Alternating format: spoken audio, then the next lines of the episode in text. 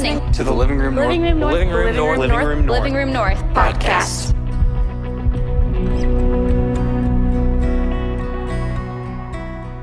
I have the privilege of concluding this series that we've been in, as Des mentioned earlier, started in DMs.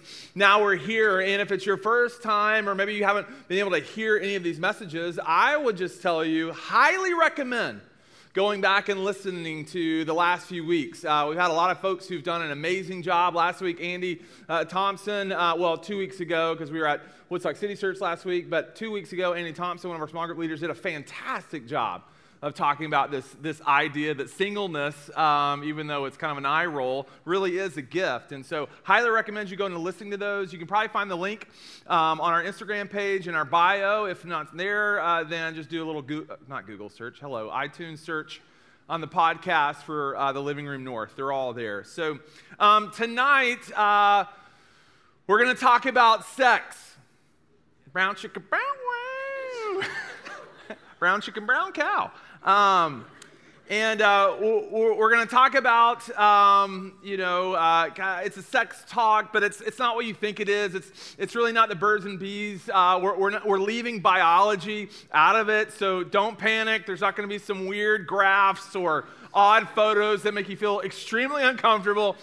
All right, this is a version of a conversation that maybe for some of you in the room, maybe you had with your parents uh, growing up. But here's what I know I, I think the vast majority of you um, probably did not have a conversation or a multitude of chats about sex or the topic of sex. I know that I didn't. Um, in fact, my parents were divorced when I was seven, uh, just by the nature of kind of things going on in their life. They weren't super present uh, with me or my sister. And so um, it's funny, a, a, lot of the memories that I do have uh, are around these odd conversations. One of which I was 14, I'm on the back deck of my grandparents' house where we lived. I remember talking about like a girl and my mom who is from East Tennessee. I'm from East Tennessee. And uh, she just says, All right, well, as, as she could only say, she goes, She smokes. Um, okay, well, Ryan, this is kind of how she talks. Ryan, um, well, if you're going to have sex, just make sure you don't jump without a parachute. And I was like, okay, so translation what she is talking about, what she referred to, is don't have sex without protection. Okay? And so when she said that, I was like, wow, mom, brilliant. You should give a TED talk. You know, like, uh, but that was that was it. And you know, maybe for if you're like me, maybe you started kind of learning about the topic or the idea of sex from TV or movies, or even better, like your middle school friends or your high school friends who all thought they knew it all, right?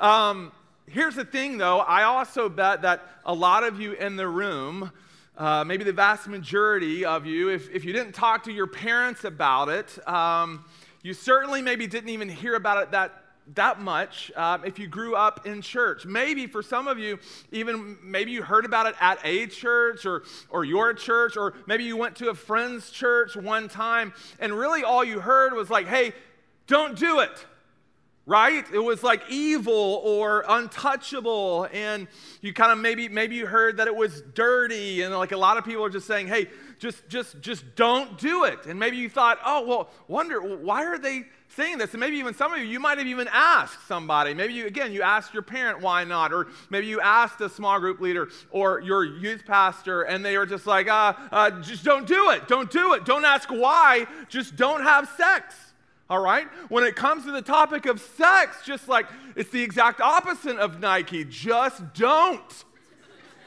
do it. So here's the thing tonight, um, I'm going to kind of tell you the same thing.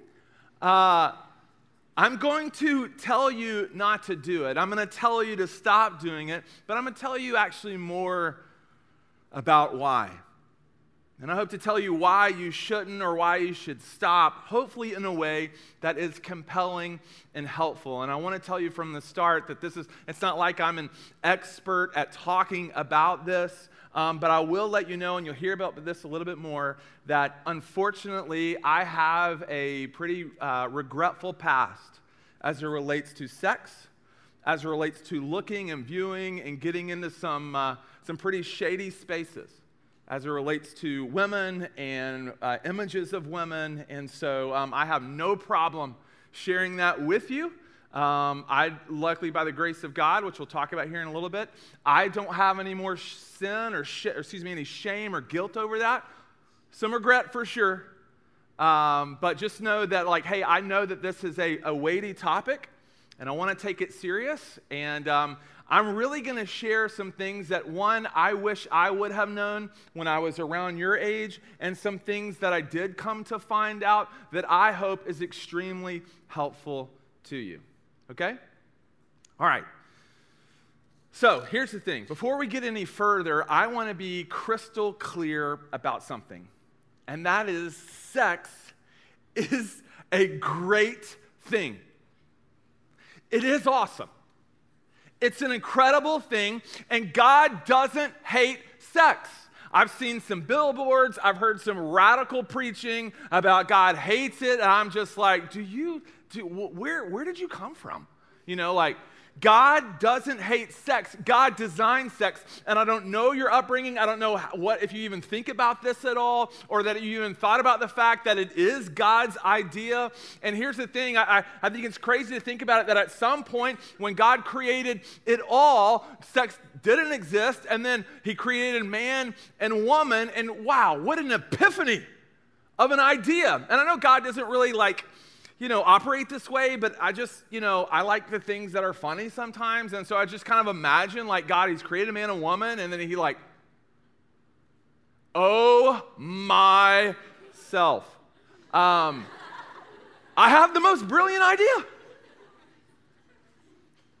So sex is good. It's sex um, isn't itself isn't the problem. Sex itself is not the problem. In fact, your sexual desires, my sexual desires, in and of themselves are not the problem. Here's what I have come to believe. Here's what I think the problem is God designed sex, sin derailed it, and culture has been distorting it ever since. And it doesn't take much to convincing us or you to believe that we live in a hyper sexualized culture. And I think today it's more hyper sexualized than ever before. Not because sex is more popular today than like 50 years ago, sex has always been awesome right? I just think it's like, it's always been popular, but by hypersexualized, I mean that we're living in a world where sex has never been more accessible and never been more acceptable outside of the confines of marriage. Sex seemingly has become, become just so normalized. Waiting to have sex uh, until you're married is like some people think, oh gosh, that's like old fashioned or outdated. That's kind of like what my grandparents did. Uh, waiting to have sex, you know, until marriage is just unrealistic. Sex today just seems to be different. It seems to be more chill, i.e., you know, the whole Netflix and chill. Sex today seemingly is just way more casual. And I think there's a lot of reasons for this, technology being one. And now, hear me say, like, there's a lot of incredible things about technology. You know that. But technology has played a massive role in perpetuating this problem of over sexualizing sin, excuse me, over sexualizing sex and distorting what sex really is. I mean, we see that in dating apps. Again, I'm not, I'm not poo pooing on all dating apps. There's some that are okay, but come on, guys. There are a lot out there that's all about booty calls. It's all about hookup culture, and we haven't seen that much hookup culture before through those apps than ever before. Technology apps through Instagram, Snapchat, TikTok, again, they're great, used in some fun and silly ways. I'm not saying, hey, delete all those apps. I'm just saying there are ways and versions of how people might leverage those apps and technology to over sexualize and distort what sex really is.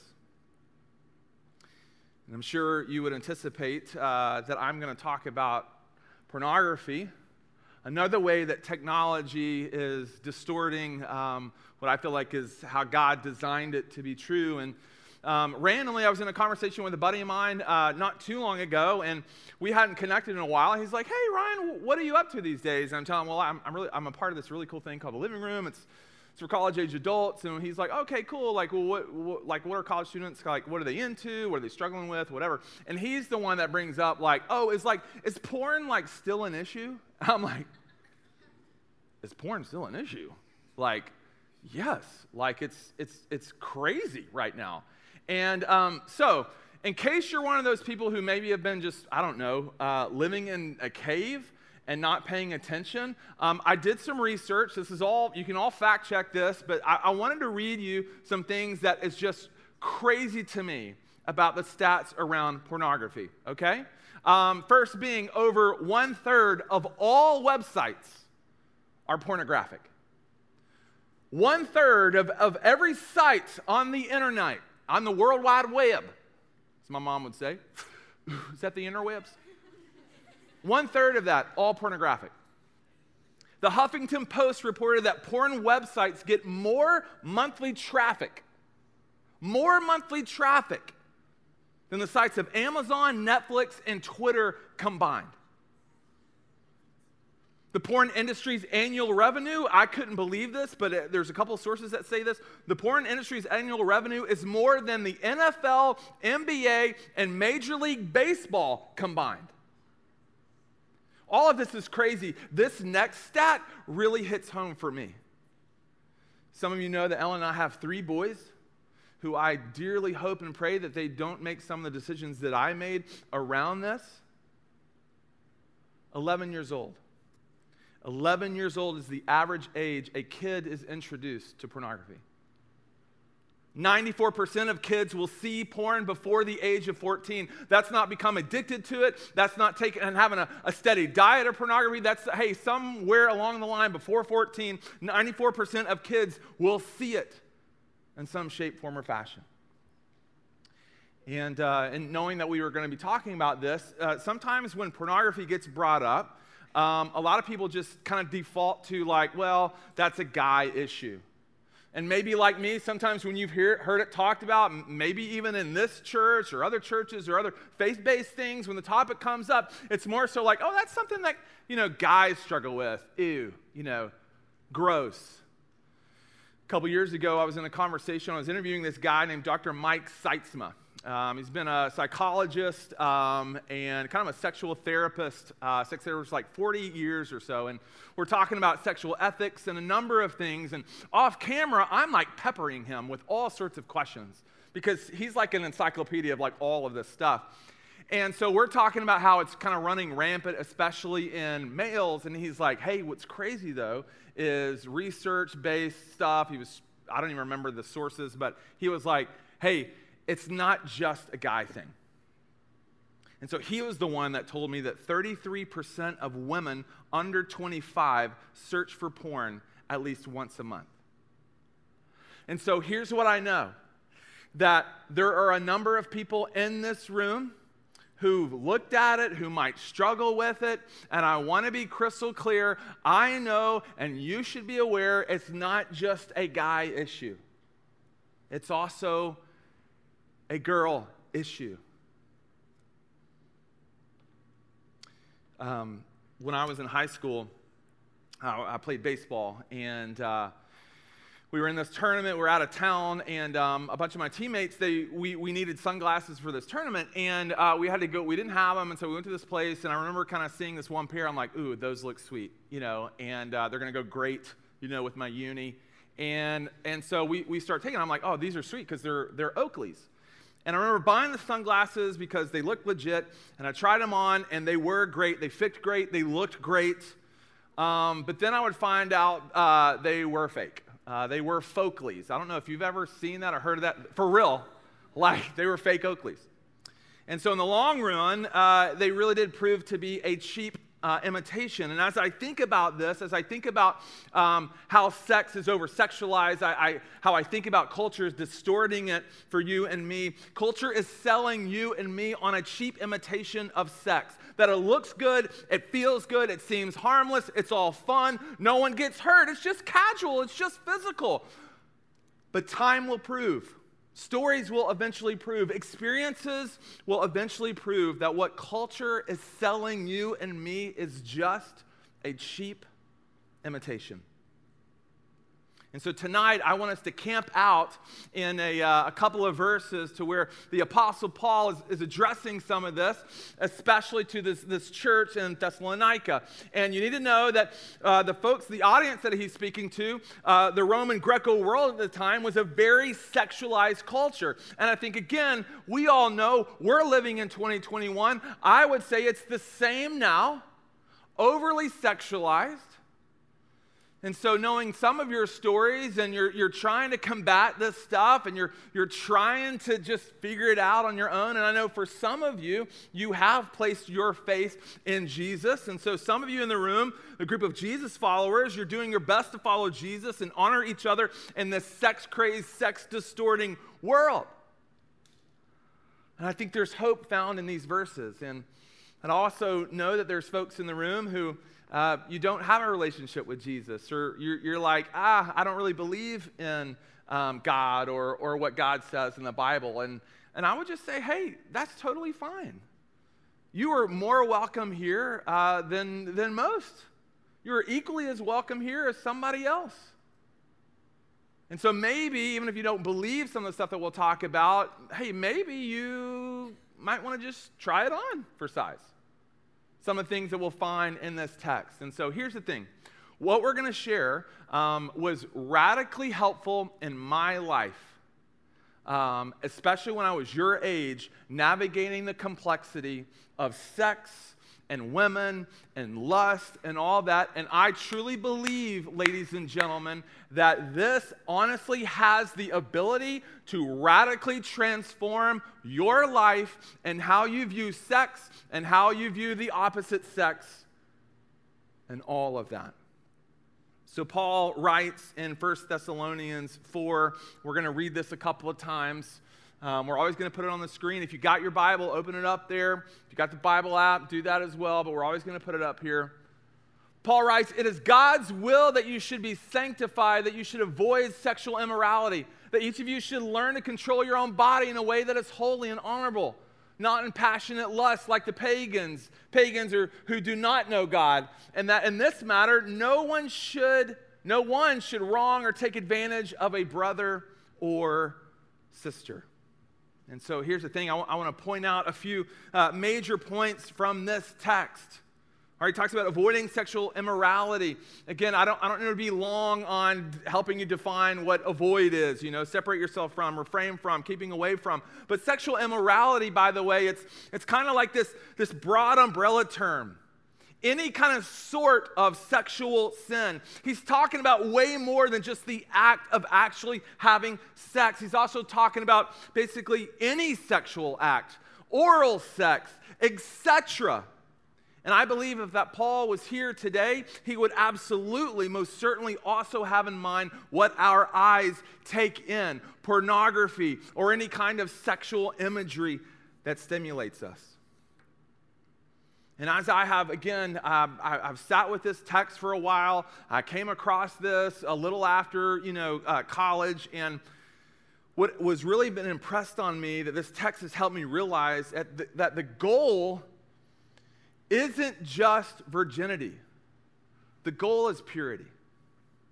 Now, let me tease this out a little bit when you and I hear, or maybe when you have heard, don't have sex, don't have sex, don't have sex, abstain from having sex, wait until marriage. Not only does that make many of you want to ignore it and maybe want to try it, but it also, it also emphasizes what I believe is the wrong goal. Virginity is about abstaining from the actual act of having sex. You knew that. That's great. You should do that. But in my opinion, that isn't the ultimate goal because it isn't enough. It's not enough anymore. especially today. In my opinion, virginity is not a helpful boundary, and there are a few reasons why. Hear me out. If virginity is the goal, it would be very easy to justify and excuse behavior as long as you don't go all the way. It keeps too many things in bounds. If virginity is the goal, then what's in bounds? Everything except sex? Getting as handsy and as gropey as you want, all of that is in. Oral sex is in. And let's just be real if everything except sex is in, it's not going to be long until you're having sex. That was part of my story. It's a slippery slope. It's a hard, just hard to stop. And so, an emphasis on virginity underestimates the destructive power of other sexual sin and addictions like pornography and other sexual media. And I would argue not having sex just it isn't it's not enough anymore. The world that we live in today, you can't not ha- be having sex. Here's the thing this is crazy. I want to make sure I get this right. We live in a world today, you, you couldn't be having sex, but also you could be like, oh, I'm, I'm not having sex, I'm abstaining because, again, virginity is the key. But you could be potentially in a worse place than someone who actually is. Let me expound. You can be a virgin and not paying attention to what you're letting your eyes see and still be destroying and distorting God's hope for you as it relates to sex. And when I specifically am talking about of what your eyes are viewing and taking in, I'm really again referring to pornography. And unfortunately, with my own experience, me starting to look at it, especially when the internet, yes, I'm, I'm, I'm a little old, when the internet came online and it became way more accessible for myself and my friends, we started dabbling in it. And what I started to realize is that porn is a teacher. That porn teaches you that real bodies aren't good enough, that one body isn't good enough. And it gives you an unrealistic picture of what sex is. And when I started looking just at magazines when I was like five or six, again, I was over sexualized when I was little. Then I would look at more magazines when I would kind of be like seven, eight, nine. Then I would be in the woods with other friends looking at stuff that we shouldn't be. Then the internet every now and again. I realized that porn is also a drug. It's a drug and it literally rewires pathways in your brain. And the more you view it, the wider the pathway becomes. And the wider the pathway becomes, the more that you need it. I remember reading an article not long ago in Time magazine where it talks about this continued consumption of porn and erotic images and how that material will make it more for a difficult make it more difficult for a person to get aroused especially when having sex with a real person. And so in this article, it kind of chronicles a guy who was like so heavily invested in porn and just growing up watching it all the time. And when it came to actually have sex with a real girl, that he was attracted to, he couldn't get aroused. It's, it's true. Look it up. Look at the research, look at the science. Porn and erotic images will literally rewire our brains. And when in the moment seems like harmlessly trying to satisfy that desire you have, that it's not harmless at all. But in fact, as it relates to porn, I'm going to put something up here on the screen that I so desperately wish I would have heard when I really was right where you're at in life. It's something that I so desperately hope that my three sons hear, they grasp, and they lock onto.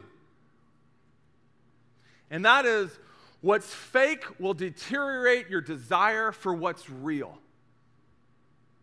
What's fake will deteriorate your desire for what's real. In my opinion, virginity isn't enough. Purity, though, I, I think is a little bit more holistic. Maybe it should be our goal. Purity challenges how you think about uh, how you think about sex. Purity, ch- purity changes how you think about sex. Purity compels us to take control of what we allow our eyes to see. It transforms our mindset as it relates to sex. Purity fights for God's best in our relationships and our sex life. I put down here the fight for purity is ultimately what is going to protect you and me to experience God's best for our life and our sex life. So the goal, not just virginity, I think it's bigger than that. The goal is purity. Paul uh, goes on to um, expound a little bit more. Um, again, I told you we, we're going to camp out here in a few verses, so let's go right back to it talked about there, hey, you should avoid sexual immorality, that, that, each of you should learn to control your own body in a way that is holy and honorable, not in passionate lust like the pagans, again, who do not know God, and that in this matter, no one should wrong or take advantage of a brother or sister. This idea of controlling our body, having sexual control versus urges and desires and other kind of our, our sexual conduct holy and honorable because a lot of you you're kind of like oh, okay i kind of get the self-control thing but again this idea of holy and honorable it's it's it's other centered so the idea of controlling our own sexual desires and conduct in a way that reflects god and gives honor or respect to both ourselves and to others. And one of the things when I was fooling around with girls, especially in high school and in college, and thinking, like, ah, it's not a big deal, and when I actually would place my faith in God and it was still an issue, the reality is that I would kind of learn later is that you, you can't really reflect God if you're not honoring the other person. So he talks about no, not in passionate lust. We can't let lust drive us. We either let lust drive us or love drive us. We either let the distortion of sexual gratification drive us or we let the love of God and the love for others drive us. And so, what Paul is basically saying out of this is let love, not lust, lead the way. If you don't hear anything else from this talk, let love, not lust, lead the way. Now, this is a pretty profound, you know, sexual ethic in the New Testament. We hear it all the time about Jesus constantly kind of just compelling us to love the other, to love one another. And so we can't have a conversation without, or we can't have a conversation about sex without talking about the other person. One of the things that was super confusing to me when I was, again, uh, about 19, 21 years old, and I started kind of going and kind of being around church, and I would be like, okay, hold on a second. You said that God designed it, that God put like a sexual desire in me, so what's the problem?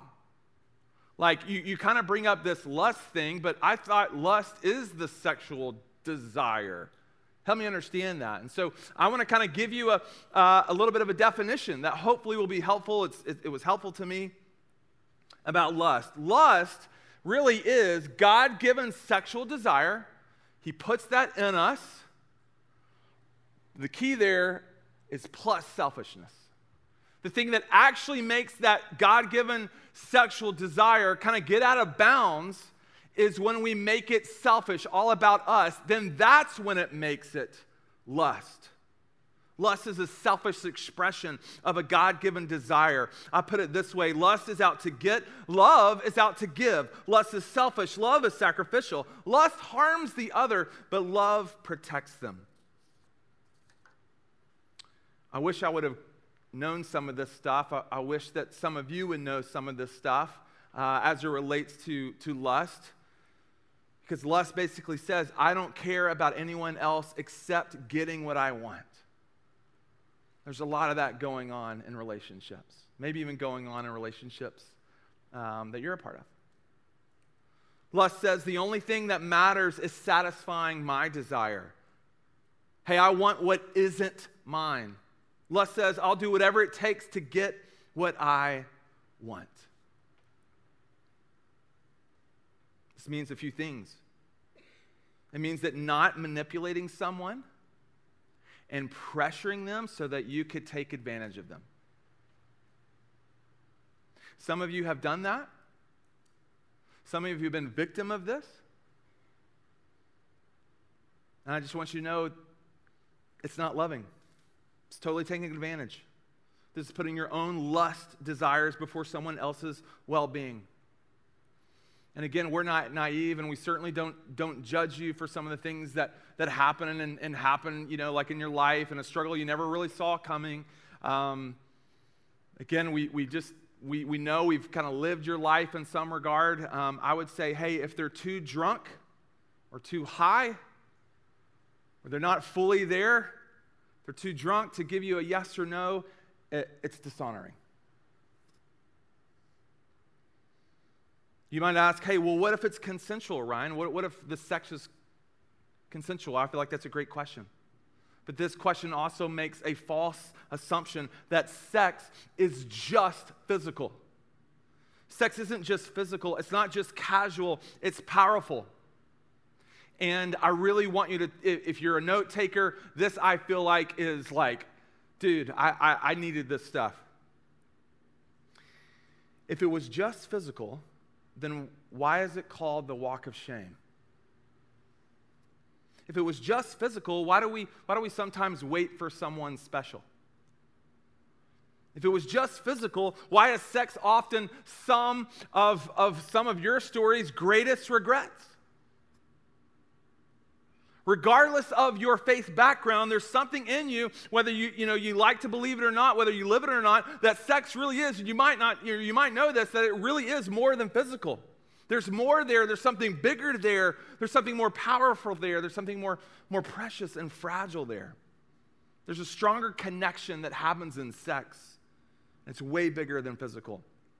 I pulled this from uh, um, a journal uh, that somebody gave me, and I, I, I love this and how he teases this out that sex is actually three dimensional. Um, this is something, again, that I, I, you know, for a number of years had no idea, but I love how this is explained. Sex being physical, it's your physical body, pleasure, arousal, hormones, sexual desires, all of that, you know, you probably know, but it's only part of it. But sex is actually physio- uh, phys- uh, psychological. I can't read. Feelings, fantasy, choosing, gentleness, caring, imagination. It's not just physical, it's also psychological because it's also spiritual. And this is the part of sex that touches your soul. The spiritual side of sex that basically says, hey, I'm going to be committed to the only person, this other person, the desire to be whole. It's love, it's surrender, it's values, it's complete vulnerability to the highest possible degree. And it's fearless of who you really are and being known. There's a seminary professor that one time I like how he said this. He said that sex is not about the big O of orgasm, it's about the big O of oneness. Orgasm, great, just physical, pretty quick. Oneness is the intimate mingling of souls, it's lasting.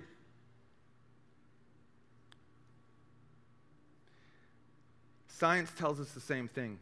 Science tells us that when you're having sex, your brain makes this chemical called oxytocin. Have you ever heard of this? I hadn't heard of this um, until recently, which is called the love drug. It's a powerful hormone that makes you feel things for someone. It creates this bond between you and someone else. It causes you to want to be with someone. It causes you to want to say something to someone that maybe you didn't re- even really believe. It's the thing that makes you say, I love you to somebody. You're like, I mean, do I really love them? I'm not, I'm not really sure. Oxytocin is greatly stimulated during sex, childbirth, and breastfeeding. And this is what's crazy it's a bonding agent. And even science tells us there's something about it that bonds us together, that creates this oneness with another person. Sex is by way a, uh, a way of saying, hey, I give myself to you and no one else. I will be there for you and no one else. I'm committing myself to you and to you alone to the day I die. Sex is amazing in that way and it's powerful in that way. And misusing sex erodes that bond. And some of you, and maybe you have some friends, have been having sex with people that you don't want that bond with. And misusing it can lead to more loneliness than ever. Consensual, I mean, yeah, it's great. Consent makes it legal but it doesn't make it loving. Um, last thing that I put in here, and some of it again is just it's friends reflecting this back to me, and a lot of movements that have helped me learn some certain things. But even for those, and, and for when we make clicks on certain images uh, on the internet, when we click and pull up, you know, pornographic websites or things of that nature. Clicking is just as dishonoring as physical participation with. You don't have to know them or be able to touch them to dishonor them. With every click on a pornographic website, we are funding an industry that is objectifying and harming women more and more every single day. So let love, not lust, control you. I want to end by um, hopefully providing uh, a few. Okay, so now what? Like, mean, what do I do with all this? How could this be helpful? And um, these are a few things that, again, that I I've learned along the way that that I that people taught me, and really I, I know enough people that like they would say this was helpful to them, and so I hope this is helpful to you. So um, hopefully you'll find it practical and that you could do it. The first is set helpful boundaries. Um, giving you some ideas here. Uh, most of you have phones. Um, most of you have iPhones and not the dumpy Androids. Um, just kidding. Um, here's a couple things you could do. Uh, I had some friends who t- taught me that you could literally you could set an alarm, and you could set an alarm like, "Hey, I'm going to do this for every you know every hour, or it's going to ping my watch every hour." And maybe that's just to remind you for, to say, "All right, I want to, I want to just, hey, I want to pay attention to what I'm thinking about. I want to pay attention to what I'm looking at. Okay, I know that's, that's silly, but for some, it works. Maybe again, it's you're like, hey, I'm gonna, I'm gonna set an alarm for a certain part at night where I know I'm the tempted to the most, and it's gonna be, maybe my alarm is because I can kind of enter in the text, and it's gonna be a certain scripture that will just help me go, oh, okay, yeah, okay, okay, okay, all right. That's a boundary. Maybe it's, it's a physical boundary. Um, it, it, it, it is baffling to me. And by the way, I did the same thing.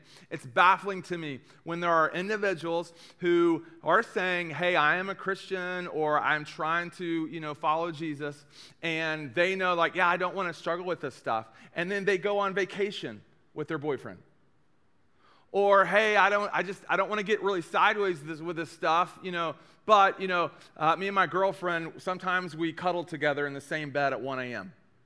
It's like if I'm on a diet and somebody puts a key lime pie, like right here, I'm gonna destroy it. The same thing is, hey, I would say, look, guys, like, with all due respect, if that's an area that you don't want to struggle in, try to put up a healthy boundary where you're not, again, hanging out by yourself at midnight. I have a mentor say, like, hey, sometimes in relationships, nothing really is good after midnight. And I'm like, uh, well, okay. I mean, Waffle House runs, yes, but, but I get what he was saying. So maybe, again, it's a, it's a physical boundary. Maybe it's the relationships that you have. Sometimes when this topic comes up, people talk about accountability groups. Anybody heard of accountability groups? Okay. Um, some of those I think are trash. Uh, they don't work. Um, a lot of times, especially at least my experience with guys, they show up to an accountability group and they're like, "Did you look at porn? Yeah, me too. All right, see you. See you next week. Um, hey, did you do something with somebody else or even your own self? It's like, yeah, me too. Okay, well, all right. Good luck out there.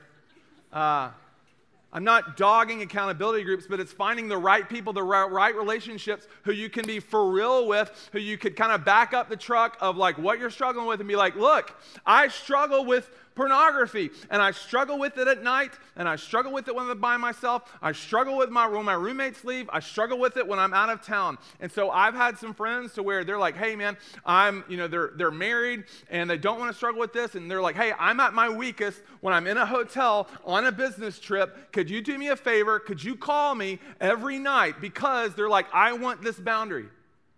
And you and I, if you're trying to war against this, it's finding the right people who you can be honest and open with and be like, no, I need help. And I need you to call me on it. I don't need you to be like, oh man, ah, sorry, man, me too. No, it's like, hey, will you go to the ends of the earth to help this individual? Not get sideways with this. Some of your, your healthy boundary is just like, break up with this guy, break up with her because you might know that they're treating you just like an object. You might not know, or you might be feeling like it seems like the only time that he wants to hold my hand or put his arm around me is when he wants to get some. I'm an object. Some of you, again, it's the object of their own selfish desire. And if that's the case and you know you've been thinking about it, maybe your boundary is to break up with that individual. Because you, over time, you're like, ah, I just don't trust myself anymore. We set boundaries, we, and then we set another one. We won't cross this line, but then we cross it, and then we got to draw another line. So maybe break up with that fool. It's a thing. Okay, set helpful boundaries. Second, decide what you ultimately want. Decide what you ultimately want. Think with the, the long term view. Hey, what story are you writing? What story do you want to tell to your future wife, your future husband, your future spouse? What story do you want to tell to your future children? I, I, at some point in my life, I'm going to sit across from my three children, Jackson Gray, Carter Gray, and Maddox Gray, and I'm going to have to tell them what daddy has done in the confines of closed doors and parking lots, all because I want them not to do the same things that I've done. And I had that nowhere in my state of mind when I was thinking about that. So for me, it was like, hey, decide what I just want now, what I want today, what's immediately gratifying for me.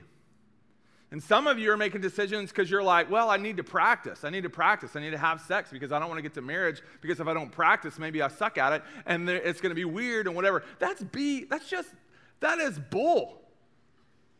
That was safe. That is, it's not true. It's a lie. So you want a cheap imitation or the real thing? And something that I wish I would have known is giving up something now for something better later isn't a sacrifice, it's an investment. And again, my story is that I started looking at porn, struggling with it. So were a lot of the guys around me at the time. And it started early. And I would learn through counseling that, again, I was hypersexualized early. And it lit a match. And I, all, that's all I ever thought sex was, was just getting what I could get from that female. And then I would think, like, well, it's not going to really, it's harmless, right? I mean, everyone's doing it. And then, guess what? I would get married. I would get married to the most phenomenal woman on planet Earth who did not have the same story I did, who said, hey, virginity and purity was my goal. And I had to tell her, uh, I have done so much stuff with other women and I did not, I did not wait. And the most incredible thing is that she was gracious, which I'll get to in a second. But it definitely marked her, and, and you know, she had to wrestle with that for a while. I would, I would have one night stands. I would hook up with girls I didn't even know who they were. Because again, what I thought, what like what I needed at the moment, it's like I just need to feel good. I just need to numb some type of pain. This is what culture is telling me. I just, I just need to do this. So I didn't have like, hey, the, the, like, what did I ultimately want? What do you ultimately want your life to really be about? What do you ultimately want to be able to reflect back on and say, hey, this is kind of how I navigated sex. This is how I navigated relationships. Decide what you ultimately want. The last thing is remember the grace of God. This was um, so huge for me. And I'm not just saying this because we're in a church. It was true for my life as it has been true for so many others. Because when I had to back the truck up, when Ellen and I were dating and then engaged, I knew it was going to come to a moment where I had to be like, oh gosh, I'm going to have to, I'm going to have to tell her because I, I want to be fully known. And and I want to know her, and we're going to have to have these conversations, you know, and I'm going to be like, all right, like, who did you make out with? You know, like, that's not how the conversation goes. But I wanted her to know all of me, and I had to tell her all, and I, and I did. And what she said, y'all, was, was one of the most memorable things for me of how God used her to be super gracious.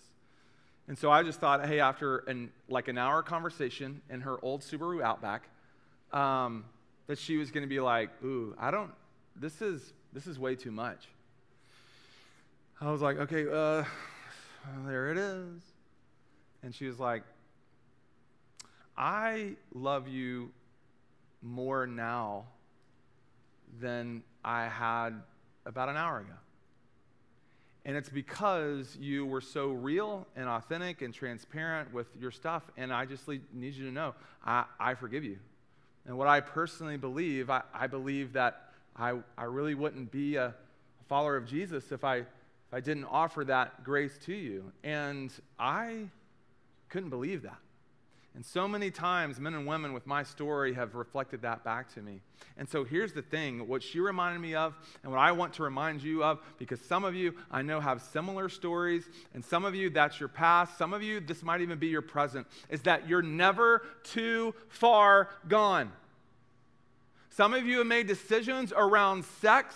You made decisions around things you've looked at, and you are dying. You are literally drowning in a crazy amount of sin and shame and guilt because it's in hiding and maybe you don't know what to do with it. And here's the thing I want to remind you of God's grace that you ever, you have never messed up too much. That you're in this deep and dark thing that you've dug, you're on, you know, guess what? God's hand is long enough, big enough to carry you out of it. It's never too late. I used to think like, oh gosh, I can't ever like, I can't, I can't get ahead of this thing. Maybe it's my time is done. I don't, I don't know if I'm forgivable. No matter where you've been or what you've done, He literally is right by your side. With Jesus, I strongly believe this. It's never too late to start because He's in the business of making things new. With Jesus, any story can have a new beginning. And some of you, some of you might just be desperate for that.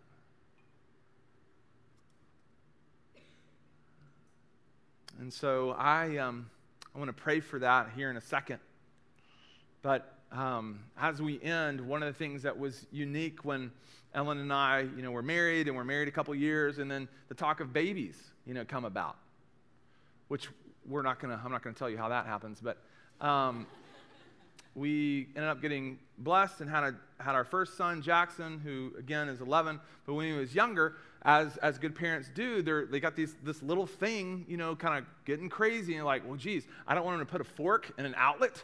So we put little things to cover that. It's like, oh my gosh, he has no idea about these stairs that he could end his life if he's like, oh. Um, like we had to do all this stuff. We had to childproof. We had to protect him from the things that were dangerous, right? Because he, he just didn't know it. He, Jackson, when he was little, he didn't have the full picture. And what I know of you and what I know of me and this conversation and this kind of context that sometimes when the topic of sex and you want to have it, but you're like, oh, I don't know. I don't know. Why doesn't God want me to have it? It's so confusing. I feel like we're in the same boat because, like Jackson, we don't see what God sees. We don't know the full picture. God is putting these types of boundaries in place because He loves you. He knows that He has designed sex and He knows He's designed you. And God isn't trying to restrict you, He's trying to protect you because He loves you.